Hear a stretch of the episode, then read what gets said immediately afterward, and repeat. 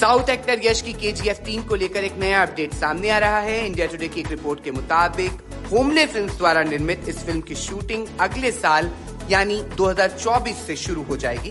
Production house के मालिक विजय किरागंदूर ने बताया कि फ़िल्म की शूटिंग अगले साल 2024 के अक्टूबर महीने से शुरू होगी। वहीं साल 2025 में इसे रिलीज़ किया जाएगा। फ़िलहाल के जी एफ़ थ्री के प्री प्रोडक्शन पर काम चल रहा है।